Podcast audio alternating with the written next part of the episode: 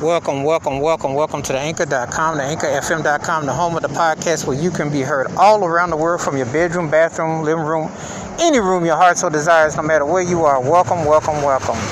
In this episode, I'm going to pay a tribute to an artist who just died. And I'm going to go in right now on Biz Markie because I'm not even going to do what I usually do, but I'm going to just say that the song that I'm always to always identify with him with was one of the truest anthems about how people be hating, but you can overcome. And it's the Vapors. The Vapors was my cut back in the day.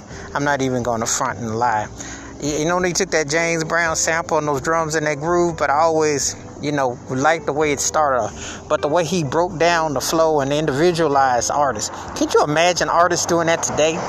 And imagine this Biz Markie did that for Big Daddy Kane. And Big Daddy Kane was one of the best of his day and time. So a lot of people who don't know, you look him up. He was truly something else back in the day. But anyway, Biz Markie broke down freestyle and told about the haters, talked about the gold diggers, talked about how people were out here trying to always, you know, get at you and clown you and down you. And then when you rise up, then all of a sudden act like they know you. You know, that's one of the best things I could say about that song was really representing so much about what was going on then and now because people still got the vapors. But the thing about it is that song touched on the haters, talked about how people said you ain't nothing, they clowns. You ever been feeling belittled, feel like you didn't belong, like you weren't as good as? And this song was the true redemption because they did catch the vapors.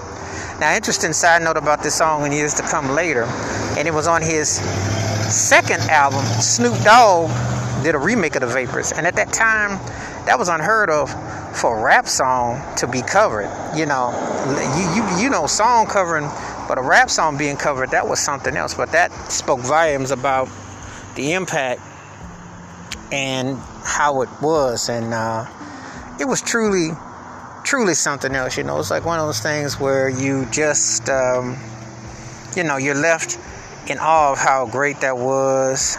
Uh, and how it felt and what it and what it meant. It was just really incredible.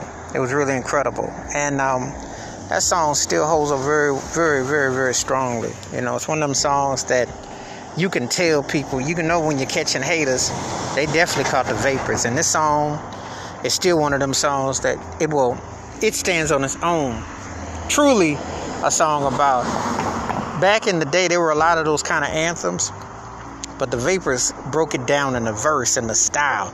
And Biz Markie was catchy, but he could flow. He had a style. He was he was a niche. It was catchy, but he wasn't corny. That's the thing that we loved about Biz Markie. He definitely had that vibe about him. You had to respect it.